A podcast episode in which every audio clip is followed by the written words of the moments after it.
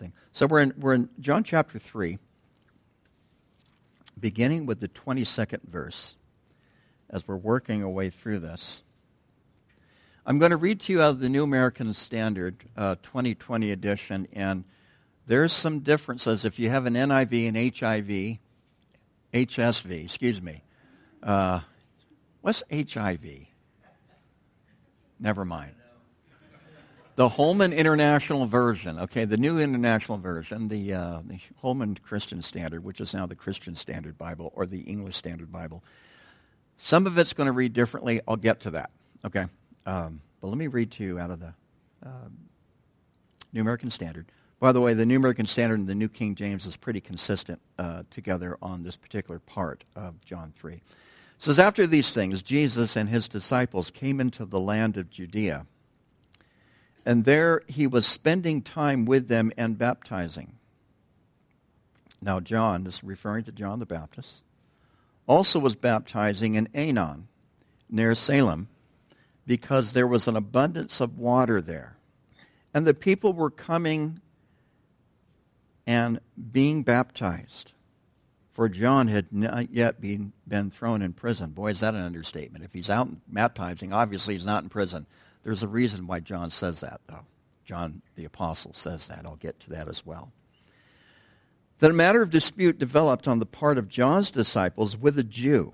Some of your transma- translations may have Jews, plural. But there was a dispute on the part of John's disciples with a Jew about purification. And they came to John and they said to him, Rabbi, he who was with you beyond the Jordan, to whom you have testified. Now they're talking about Jesus. Behold, he is baptizing, and all the people are coming to him. John replied, A person cannot receive or a person can receive not even one thing unless it has been given to him from heaven. You yourselves are my witnesses that I said, I am not the Christ, but I have been sent ahead of him. He who has the bride is the groom, but the friend of the groom who stands and listens to him rejoices greatly because of the groom's voice. And so this joy of mine has been made full. He must increase, but I must decrease.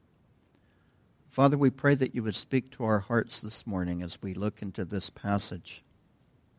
Lord, it's just chock full of really good spiritual doctrine for how we are to live our lives. We pray, Lord, that you would give us understanding, fill us with your Spirit, that we might hear what the Spirit would say to each of us this morning. We ask these things in Jesus' name. And all God's people said, Amen. So this little passage begins with that little phrase, after these things, which is a really a favorite phrase of John. John actually uses it as well in the book of Revelation. It really is referring to a shift in what is going on in the story. And I, I consider this more of a theological shift than either a chronological or even a geographical shift. Although the first part of the Gospel of John in chapter 3, uh, the setting is in Jerusalem. Passover has now ended. And after the things of his time in Jerusalem, at least his first time in Jerusalem. It says that he went into the land of Judea. Now, if you have an ESV or a, a Christian Standard Bible or a New International Version, it says that he went into the Judean countryside, which actually might be a better translation. Because where is Jerusalem located? Judea. So he's already in Judea proper, if you will. But what this is trying to tell us is that he's moved out of Jerusalem and probably gone into either the countryside. The literal translation of the, of the, of the Greek in this is the region of Judea. That's how you would translate it. He's moved away from, moved off from Jerusalem. He might be in one of the smaller cities, or he could be in the countryside. We're not exactly sure. But he's spending time with them and he's baptizing, which is the, the way the grammar is structured. It gives the impression that Jesus himself was doing the baptizing. Now, we're going to get to chapter 4 in a bit. And it tells us in verse 2 of chapter 4 of the Gospel of John, it says, Although Jesus himself was not baptizing, rather his disciples were. So it's not a contradiction. It's just, John in chapter 3 is using this blanket statement that the Jesus in his ministry is baptizing people, but he's not the one doing the baptizing. See, these are things that some of the critics, if, they're, if they read carefully enough, that they try to use to criticize the gospel here. The ministry of Jesus is baptizing people for the for the um, for the uh, because they had repented for the remission of their sins. And of course, baptism does not save you. As the, the, the pastor of the church that both Mary and I grew up in, uh, he was an interesting man on many accounts. Um, um, but one of the things he would say that if you haven't repented, if you haven't received Christ as Lord and Savior, if you haven't prayed and asked Him into your life, you basically go down a wet, uh, you go down a dry center and you come up a wet center, because baptism doesn't save you. But baptism is essentially kind of the seal of the process. I, have talked with people and they concern me that they want to receive Christ and they have received Christ, so they have told me, but they don't want to be baptized. Again, it doesn't save you, but it's part of the obedience of walking in Him. And one of the things that He's called us to do is to be baptized. We see that in the book of Acts, chapter 2, which I'm not going to take the time to unpack this morning. But again, it's, it's, it's this idea of this, this kind of the sealing of the deal. I, I've made a commitment to follow Jesus. I prayed to receive Him. And I'm demonstrating my commitment by being obedient to His commands. And one of those is to be baptized. Which, obviously, if you are baptized here, you're serious about your commitment to follow Christ because I've baptized people in like 38 degree water. And, it, it, you know, because we, we go out to this creek or we, we go to Suttle Lake and it's, it's cold out there. I remember one time, uh, one, one man, thank God, he, he provided wetsuits for us, right? Remember that, Ken? We had wetsuits, and so it wasn't wasn't nearly as bad. Uh, but uh, yeah, there's a, a, sense of commitment. I still remember seeing a picture of Kaylee with her mouth just wide open as she's coming out of the water, and it wasn't out of it. I think the ecstatic look on her face was because it was so cold, you know. But uh, anyway, um, but Jesus is out and he's baptizing. He is drawing a crowd. People are coming to him because they want to hear the good news of the gospel.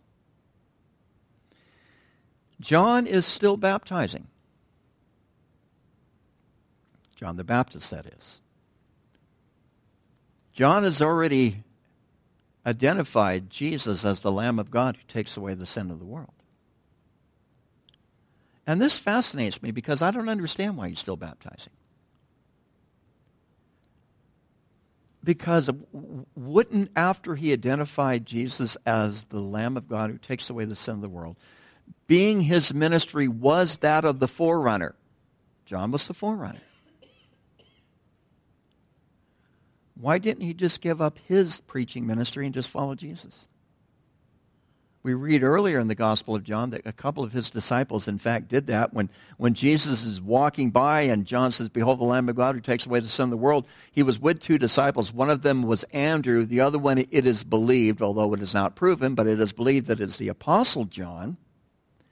They leave John and they go and follow Jesus. But according to this passage, John is still preaching, John is still baptizing, and he still has disciples. Doesn't make any sense to me. I don't understand. I'll offer a partial explanation. He goes to Aenon, which is close to Salem. So I looked it up on the map. And it's that area that's south of, uh, of the Sea of Galilee, by a, a way is this. I think it's south of Bethany as well. Not the Bethany next to Jerusalem, but the, the Bethany up north. It's in an area known as Samaria. What's special about the Samaritans?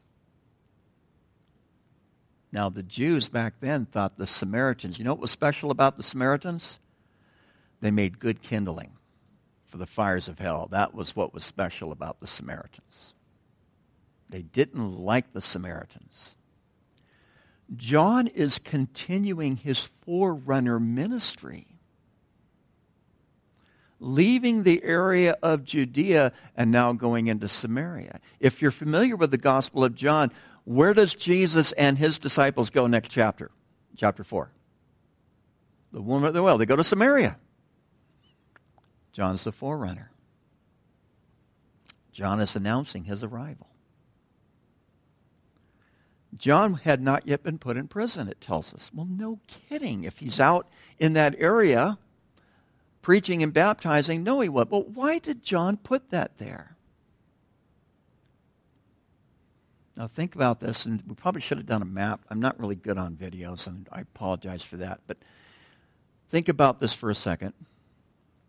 Jesus and his disciples are in Jerusalem. That's in Judea, also known as the southern kingdom. We see that in chapter 3. Then he goes out beyond Jerusalem into the countryside or another town in Judea.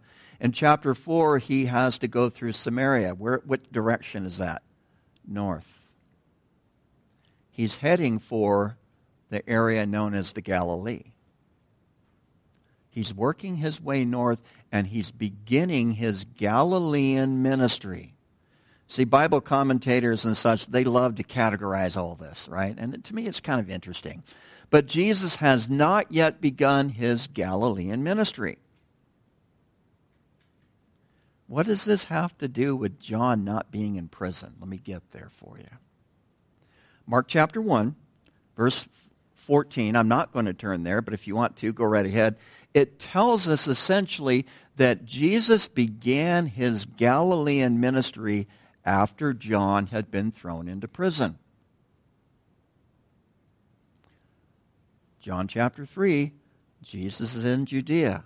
John chapter 4, Jesus is traveling northward to begin his Galilean ministry.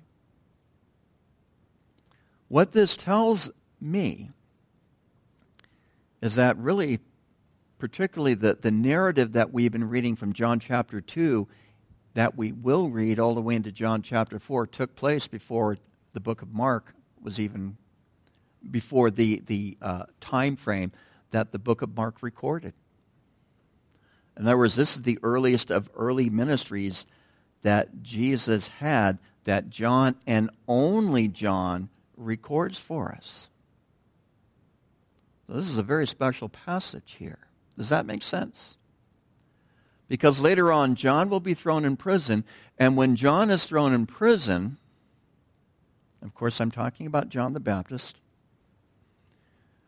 then Jesus will finally be in the northern region of the Galilean area, which was settled primarily by Jews whom descendants were from the southern kingdom, but they ended up up north Okay, people moved around some, not like they do today, but they moved around some. And Jesus will begin his Galilean ministry then, which is the bulk of his ministry, of his three, three and a half years on earth. Excuse me, of his three, three and a half years earthly ministry. Okay, all right, we're back. All right, so that's why John throws this little tidbit. John had not, John the Baptist had not yet been thrown into prison. What, I, what, fascinates me is that what you have here, and I, if I don't title my sermons, but if I were going to title this, I would call it the tension of transition. The tension of transition. Don't raise your hand. Who likes change? Or don't raise your hand. Who hates change? Especially when it meets you unaware. And it meets you before you're ready for it. A lot of people don't like change. Kids don't like change. We always say old people don't like change, right? Young kids, young kids, all right? Children don't like, some of them, they lose it when there's change, don't they? The tension of transition. It says there is a matter of dispute, verse 25, developed on the part of John's disciples with a Jew. We have singular, with a Jew, bless you, a Jew singular about purification. Some of the manuscripts, and therefore some of your Bibles, will, write, will have Jews plural. Which is right? I don't know. Guess what? I don't care. That is, it could have been one Jew, it could have been a bunch of Jews. We're, bless you. We, uh, uh, we don't even, um, uh, we don't even know what was the motive behind this, this argument. But I have some speculation. You want to let me, can I speculate a little bit this morning? Doesn't mean I'm right, but I'm going to speculate. John's ministry is possibly starting to decline. Possibly. For goodness sake, he's up preaching to Samaritans. He's not even talking to Jews anymore talking to Samaritans. Of course, Jesus will do that next chapter. Wonderful dialogue with the woman at, Sy- at the well at Sychar. It could be, now there's a little bit of speculation in this, but it could be that his ministry was starting to decline and, and, and some of his disciples had left him to follow Jesus, which, by the way, they should have. And Jesus' ministry is starting to have increase. It's starting to get momentum. It's starting to gain attention. And it could have been that this Jew who had just kind of tagged along somehow decides he wants to pick a fight with the disciples.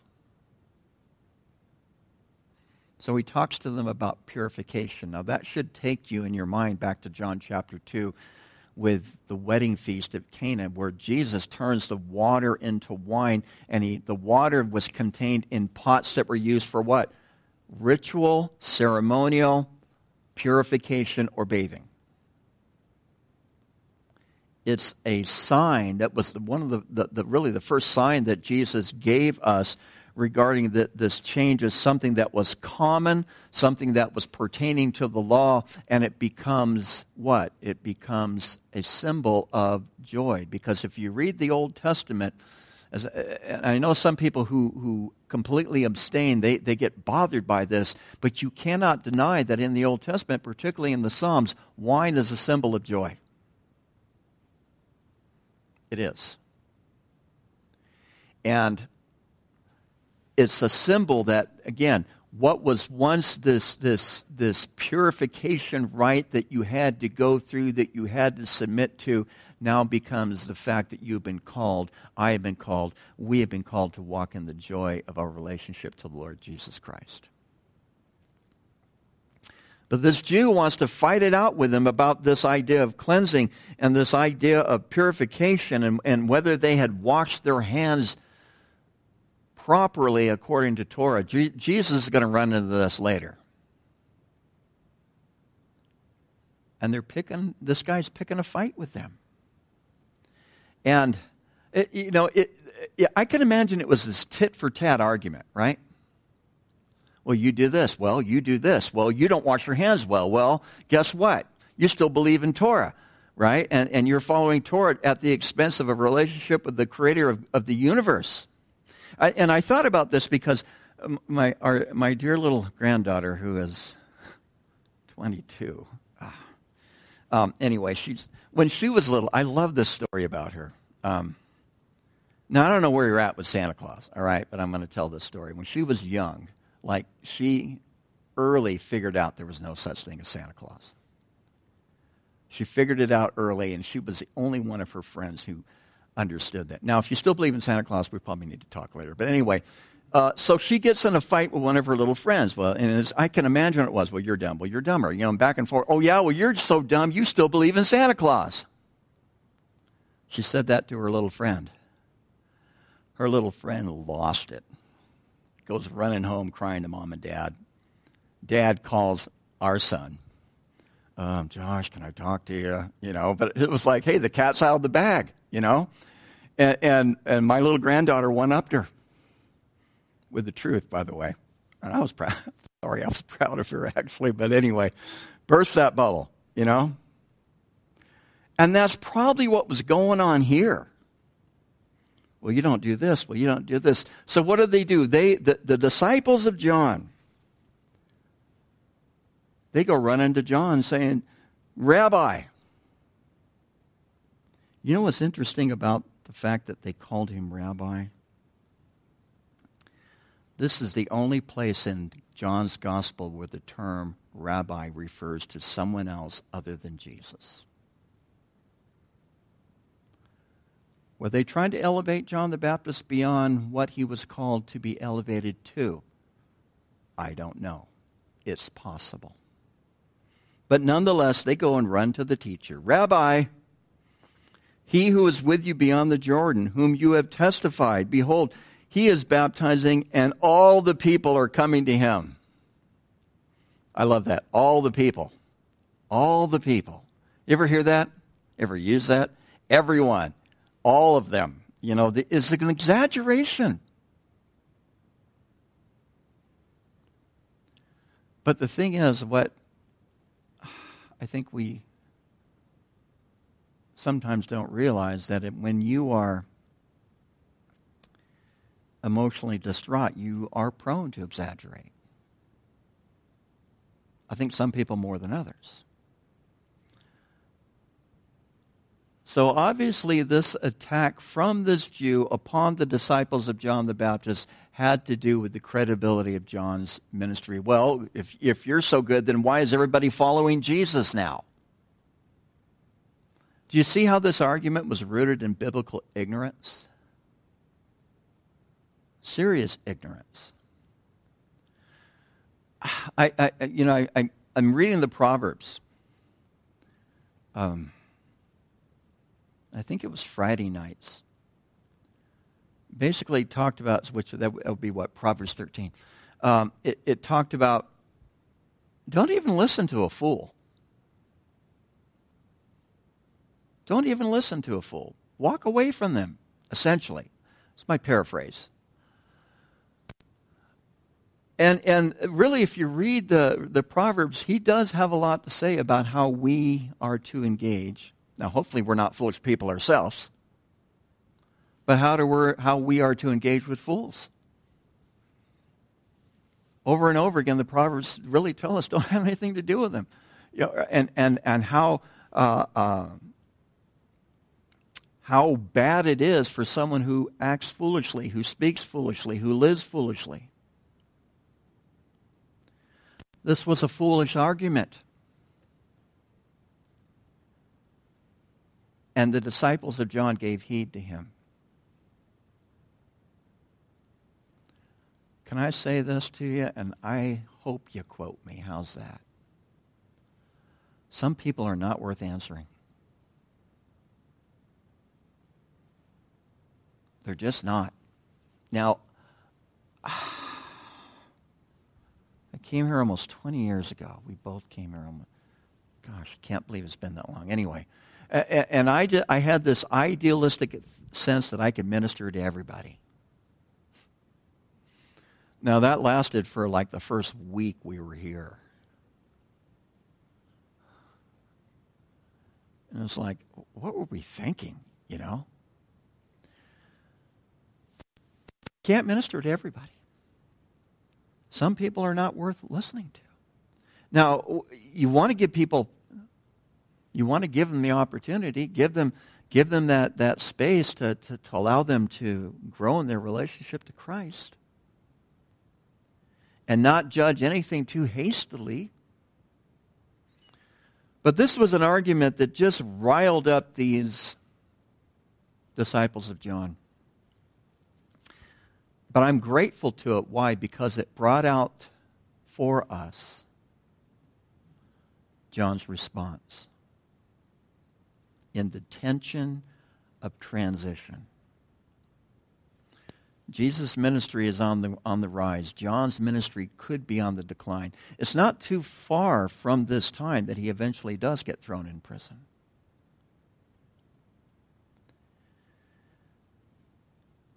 And of course, the disciples want to protect their teacher. I, I've there. Are, how do I say this nicely? Because I know some of you. Well, never mind. Um, there are certain teachers in the body of Christ that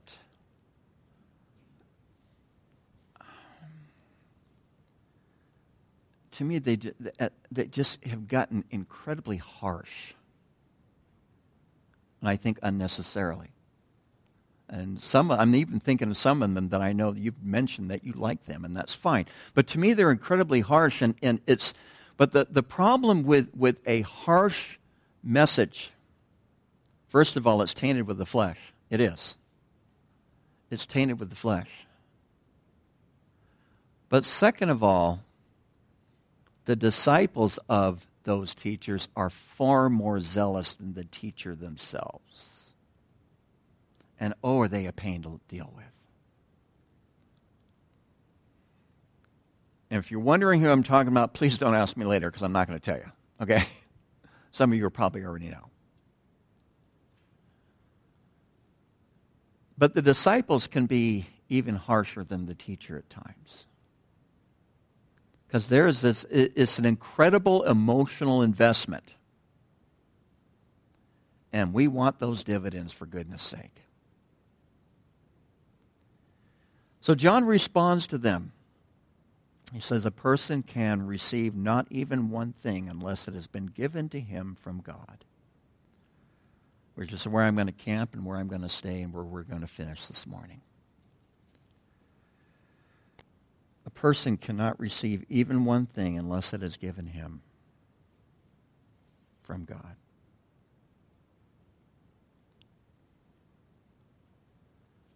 He tells us that we don't have the capacity to receive anything. And boy, I really want to get, I, I was looking for loopholes on this one because I don't, I don't like it. I don't like what John is saying here. It's a hard truth, is what it is.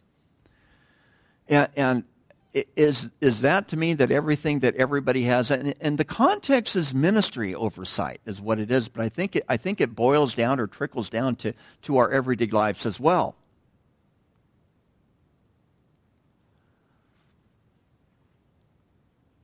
And we have such a skewed view of what success is. And what sometimes, I get so tired of the word sometimes, is a blessing.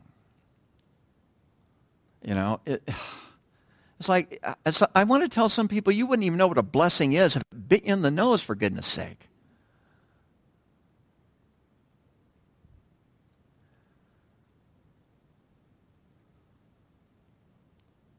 For goodness sake, Jesus said if they persecuted him, they would persecute us. Now, how much of a blessing is that? Well, obviously, the early church understood it. And the book of Acts tells us they counted it joy that they were found worthy to suffer for his name's sake. Now, that is a very different blessing than what we want to expect in 2023, isn't it? I mean, really. But a person cannot receive anything what this grammar here is is is uh, present tense, if you want to know. is it refers to this continuous action. A person cannot continually receive unless it is given them by God. But what's fascinating about it is an active voice type of verbal construction, which means that the person is also participating in that receiving.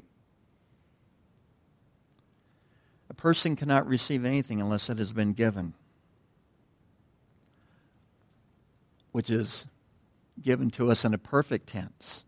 In other words, something that happened in your past but affects you in your present. It happened in your past, but it affects you today, unless it has been given by God.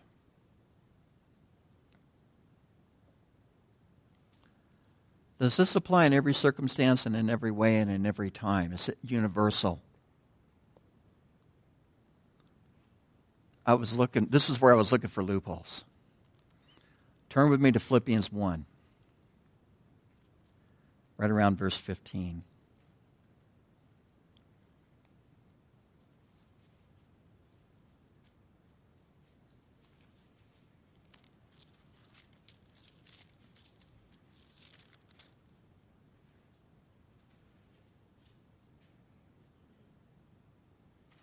Paul is in prison when he writes this letter. Matter of fact, in verse 14, he talks about being in chains. And then in verse 15, he says, Some indeed preach Christ even from envy and strife. Can you imagine that? Some indeed preach Christ even from envy and strife. Wow. And some also from goodwill. The former preach Christ from selfish ambition. That word can be translated in the Greek a political ambition.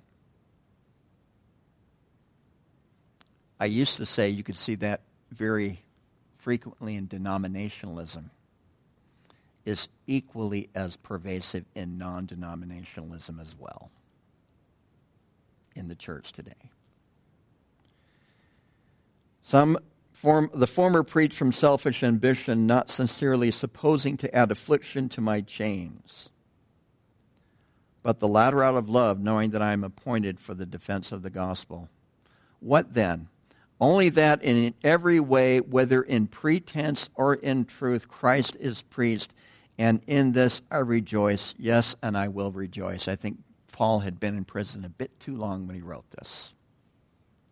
At least it reads that way to most of us, if we're going to be honest.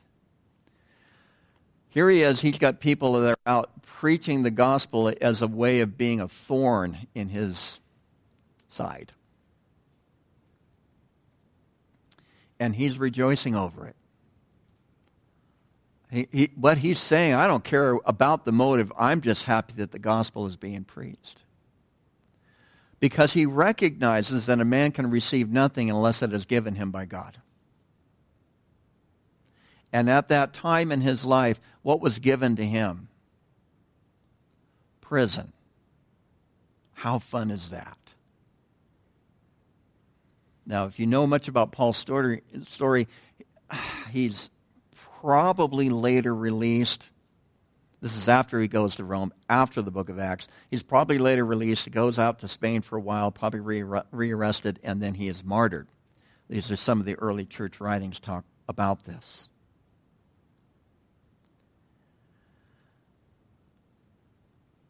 But he was not concerned about someone else's political ambitions to preach the gospel. I have to remind myself of that every time that someone comes to this town and plants a new church, which I think I've seen nine of them come and go since I've been here.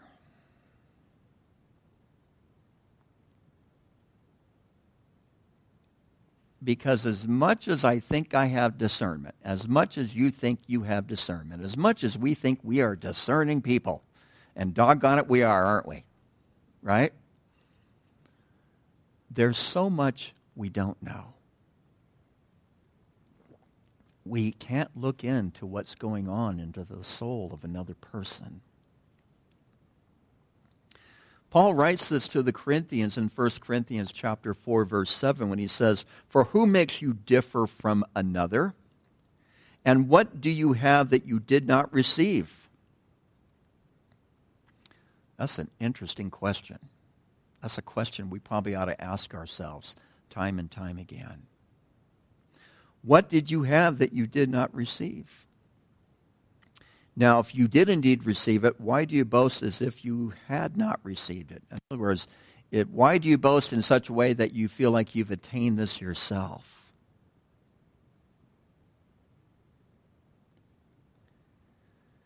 These are hard questions for us to ask. These are hard questions for us to sit in. But, but but John the Baptist is speaking here a truth that a man, a person, can receive nothing unless it is given to him by God.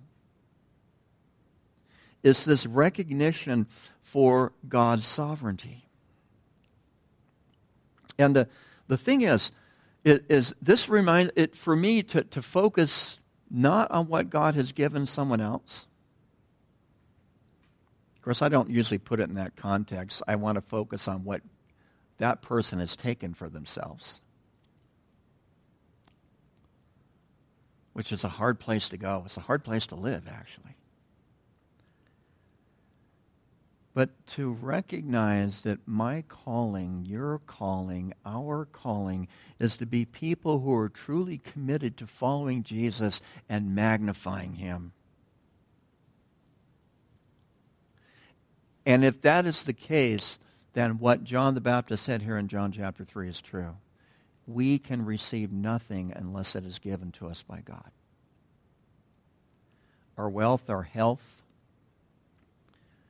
our circumstances. Let me flip it. Even our poorness in spirit, even our poverty of spirit, even our financial poverty. This is a strong recognition of the sovereignty of God. I remember one time we were years ago. I was having trouble paying bills. Um, we were just got overwhelmed, and I started praying. And God, what what do I do? Help me.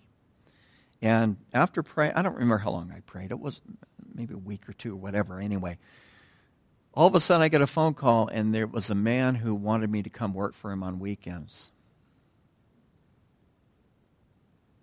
I've been praying for money. Someone's called me and says, I want you to come work weekends for me. I can't work on weekends. I go to church. Wait a minute. I just prayed that God would provide.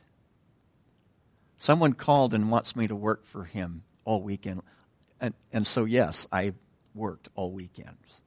I did make it to Sunday night, okay? I did make it. all right. Remember one time I got home and my wife says, Oh, by the way, I said yesterday you're leading worship tonight. You've got to leave in a half an hour.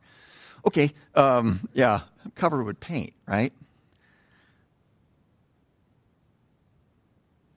And so if you're in a situation you don't like, ask God to change it, but don't, don't strive in the power of your own flesh to do so. Because a man, a person can receive nothing unless it is given to him by God.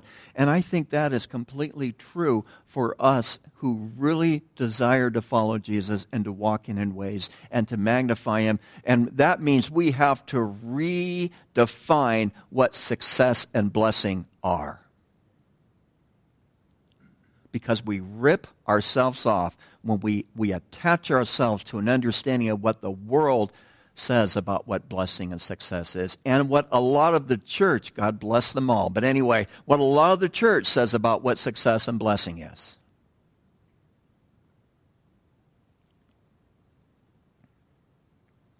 Because we do not, oh, I really want to get going. I've got another 30 minutes in me, but I'm going to stop soon, okay?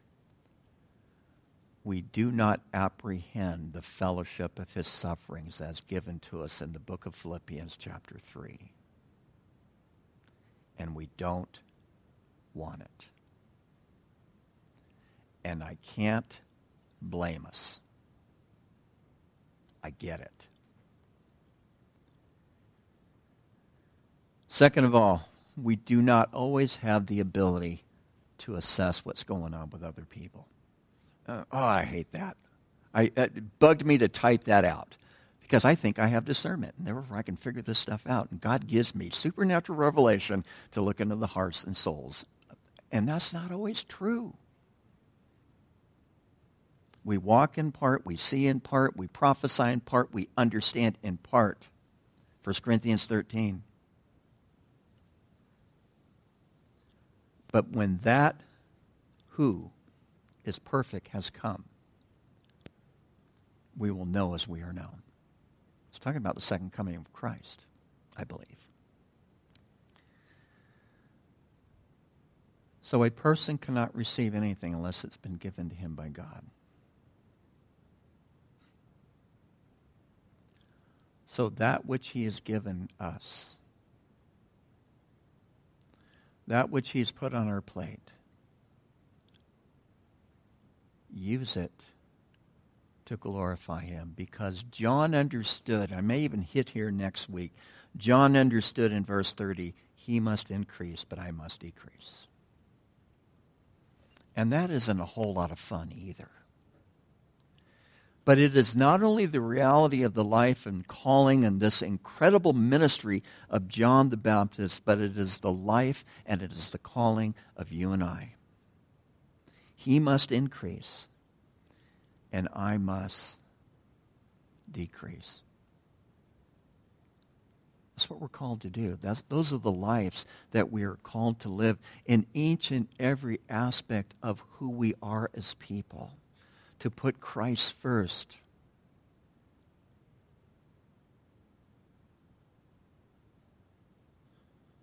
John 3:30, that would be a great one to put right here. I, I'm, I'm convinced. Just to remind me. He must increase we must decrease, that he might be glorified. And you know what? If, if, if you live by that, and I'm going to close with this. If you live by that, he's going to take care of you. He's going to take care of you. He hasn't dropped anybody yet. Even though at times it sure feels like he's dropped us, but he hasn't dropped any of us yet. He is faithful, Philippians 1, to complete that which he's finished in each one of you. He's faithful. Thank God he's faithful. Amen?